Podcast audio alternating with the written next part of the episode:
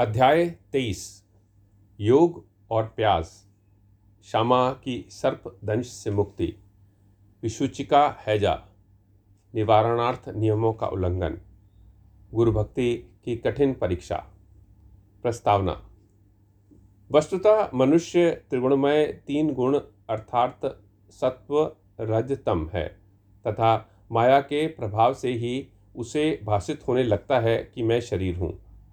देहिक बुद्धि के आवरण के कारण ही वह ऐसी धारणा बना लेता है कि मैं ही कर्ता और उपभोग करने वाला हूँ, और इस प्रकार वह अपने को अनेक कष्टों में फंसा लेता है। फिर उसे, उससे छुटकारने का कोई मार्ग नहीं सूझता। मुक्ति का एकमात्र उपाय है गुरु के श्री चरणों में अटल प्रेम और भक्ति। सबसे महान अभिनयकर्ता भगवान साईं ने भक्तों को पूर्ण आनंद पहुंचाकर उन्हें निज स्वरूप में परिवर्तित कर दिया है। उपयुक्त कारणों से हम साईं बाबा को ईश्वर का ही अवतार मानते हैं। परंतु वे सदा यही कहा करते थे कि मैं तो ईश्वर का दास हूँ।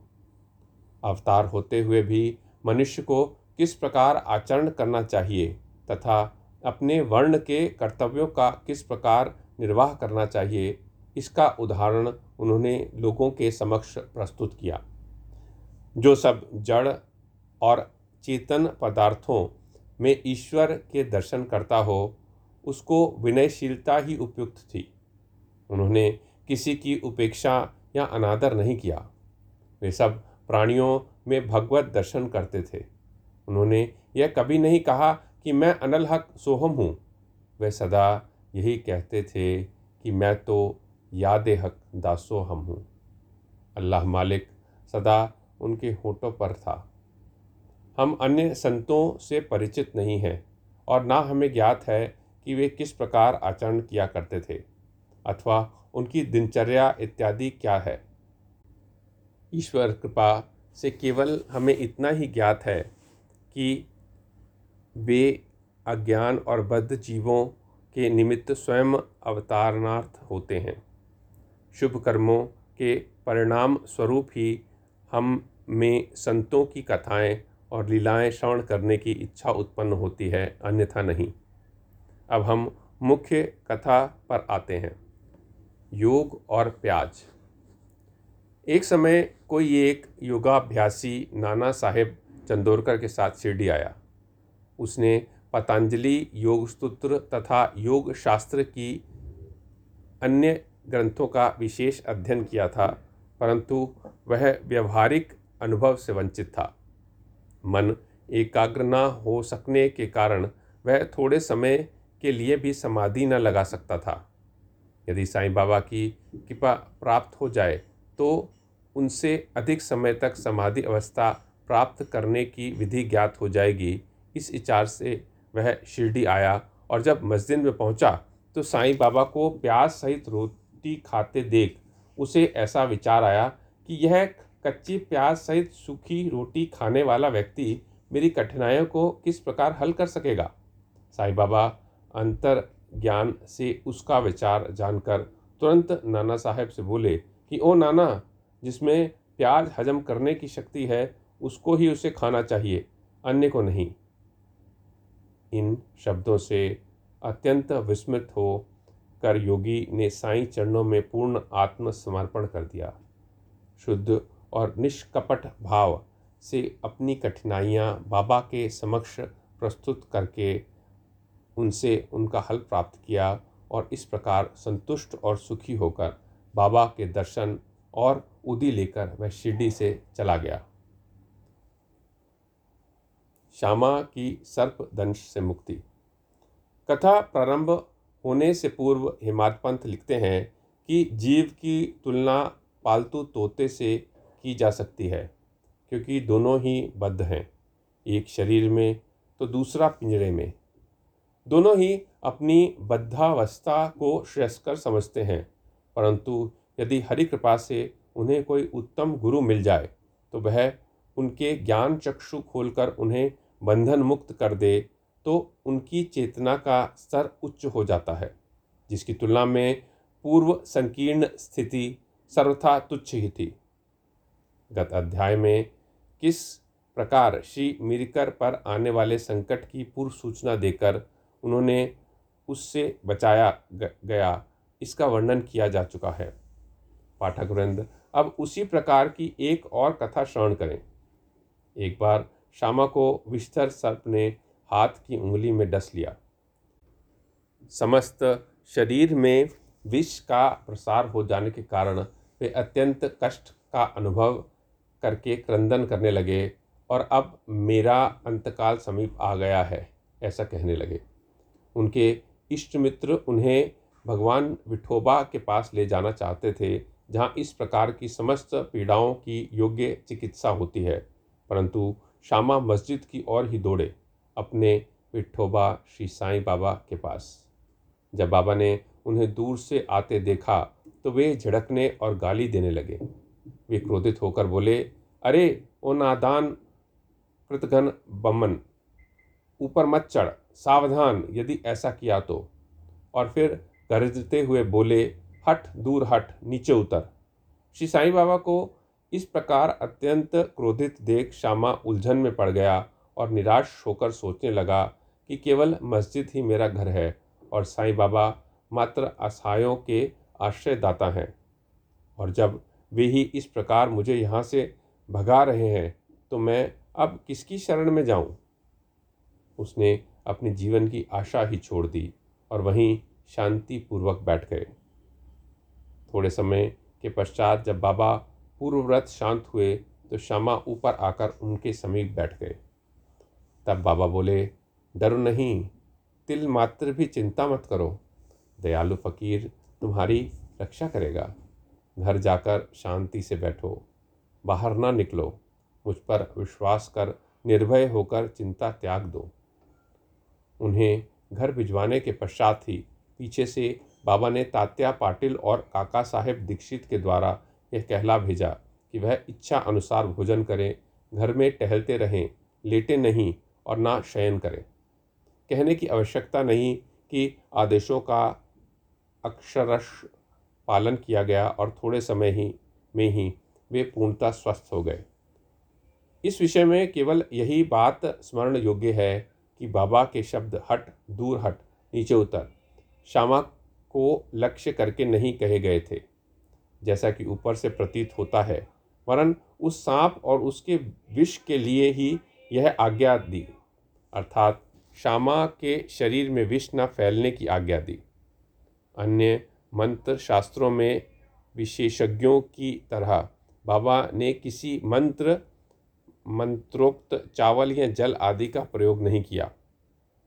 इस कथा और इसी प्रकार की अन्य कथाओं को सुनकर साईं बाबा के चरणों में यह दृढ़ विश्वास हो जाएगा कि यदि माया मुक्त संसार को पार करना हो तो केवल साईं चरणों का हृदय में ध्यान करो।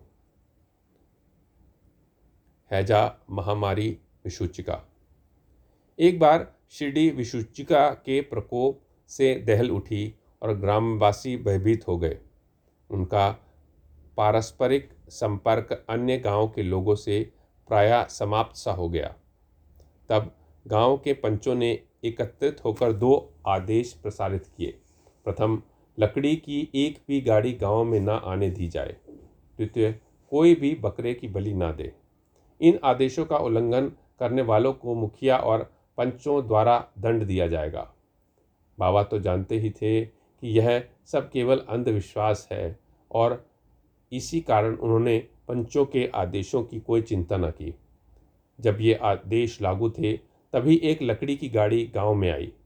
सबको ज्ञात था कि गाँव में लकड़ी का अधिक अभाव है, फिर भी लोग उस गाड़ी वाले को भगाने लगे। यह समाचार कहीं बाबा के पास पहुँच गया। तब वे स्वयं वहाँ आए और गाड़ी वाले से गाड़ी मस्जिद में ले चलने को कहा। बाबा के विरुद्ध कोई चूँ चपट तक भी न कर सका। यथार्थ में उन्हें धूनी के लिए लकड़ियों की अत्यंत आवश्यकता थी और इसीलिए उन्होंने वह गाड़ी मोल ले ली। एक महान अग्निहोत्री की तरह उन्होंने जीवन भर धुनी को चैतन्य रखा। बाबा की धुनी दिन रात प्रज्वलित रहती थी और इसीलिए वे लकड़ियों को एकत्रित करके रखते थे। बाबा का घर अर्थात मस्जिद सबके लिए सदैव खुली थी। उसमें किसी ताले चाबी की आवश्यकता ना थी।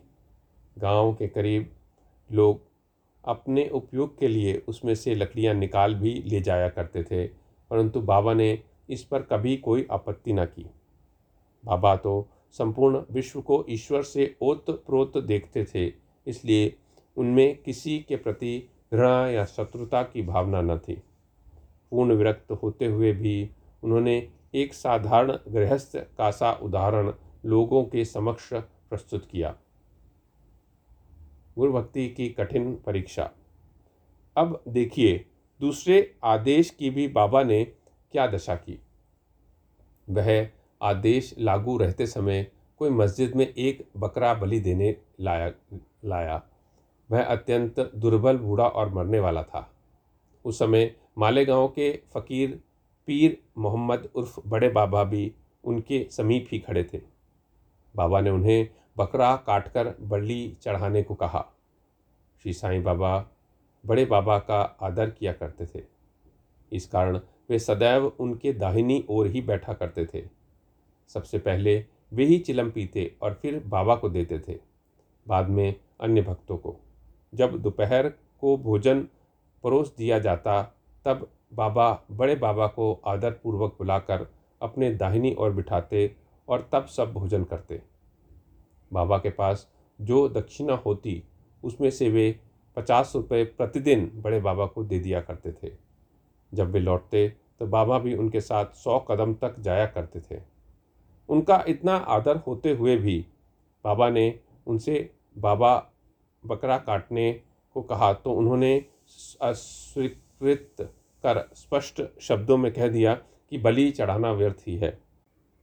तब बाबा ने श्यामा से बकरे की बलि के लिए कहा। वे राधा कृष्ण माई के घर जाकर एक चाकू ले आए और उसे बाबा के सामने रख दिया। राधा कृष्ण माई को जब कारण का पता चला तो उन्होंने चाकू वापस मंगवा लिया। अब श्यामा दूसरा चाकू लाने के लिए गए, किंतु बड़ी देर तक मस्जिद में न लौटे। तब काका साहेब दीक्षित की बारी आई। वह सोना सच्चा तो था, परंतु उसको कसौटी पर कसना भी अत्यंत आवश्यक था। बाबा ने उनसे चाकू लाकर बकरा काटने को कहा। वे साठेवाड़ा से एक चाकू ले आए और बाबा की आज्ञा मिलते ही काटने को तैयार हो गए। उन्होंने पवित्र ब्राह्मण वंश में जन्म लिया था और अपने जीवन में वे बलि कृत्य जानते ही न थे। यद्यपि हिंसा करना निंदनीय है फिर भी वे बकरा काटने के लिए उद्यत हो गए। सब लोगों को आश्चर्य था कि बड़े बाबा एक यवन होते हुए भी बकरा काटने को सहमत नहीं है और यह एक सनातन ब्राह्मण बकरे की बलि देने के लिए तैयारी कर रहा है। उन्होंने अपनी धोती ऊपर चढ़ा, फेंटा, कस लिया और चाकू लेकर हाथ ऊपर उठाकर बाबा की अंतिम आज्ञा की प्रतीक्षा करने लगे। बाबा बोले अब विचार क्या कर रहे हो? ठीक है, मारो। जब उनका हाथ नीचे आने ही लगा था, तब बाबा बोले, ठहरो, तुम कितने दुष्ट हो। ब्राह्मण होकर भी तुम बकरे की बलि दे रहे हो? काका साहब चाकू नीचे रखकर बाबा से बोले, आपकी आज्ञा ही हमारे लिए सब कुछ है। हम अन्य आदेशों को नहीं जानते। हम तो केवल आपका ही सदैव स्मरण तथा ध्यान करते हैं और रात दिन आपकी ही आज्ञा का पालन किया करते हैं। हमें यह विचार करने की आवश्यकता नहीं कि बकरे को मारना उचित है या अनुचित, और ना हम इसका कारण ही जानना चाहते हैं। हमारा कर्तव्य और धर्म तो निसंकोच होकर गुरु की आज्ञा का पालन करने में ही है। तब बाबा ने काका साहिब से कहा कि मैं स्वयं ही बलि चढ़ाने का कार्य करूँगा।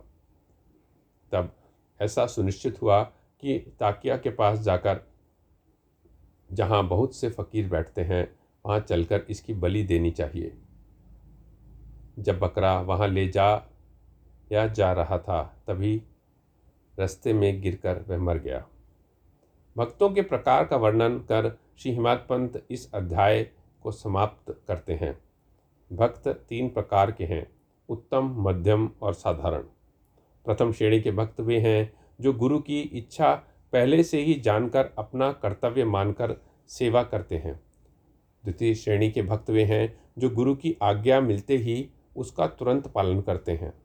और तृतीय श्रेणी के भक्त वे हैं जो गुरु की आज्ञा सदैव टालने, टालते हुए पग पर पर त्रुटि किया करते हैं। भक्तगण यदि अपनी जागृत बुद्धि और धैर्य धारण कर दृढ़ विश्वास करें तो निसंदेह उनका आध्यात्मिक ध्येय उनसे दूर नहीं है। श्वासोच्छ्वास का नियंत्रण, हठ योग या कठिन साधनाओं की कोई आवश्यकता नहीं है। जब शिष्य में उपयुक्त गुणों का विकास हो जाता है और जब अग्रिम उपदेशों के लिए भूमिका तैयार हो जाती है तभी गुरु स्वयं प्रकट होकर उसे पूर्णता की ओर ले जाते हैं। अगले अध्याय में बाबा के मनोरंजक हास्य विनोद के संबंध में चर्चा करेंगे। श्री सद्गुरु साईनाथ अर्पण वस्तु, शुभम भवतु।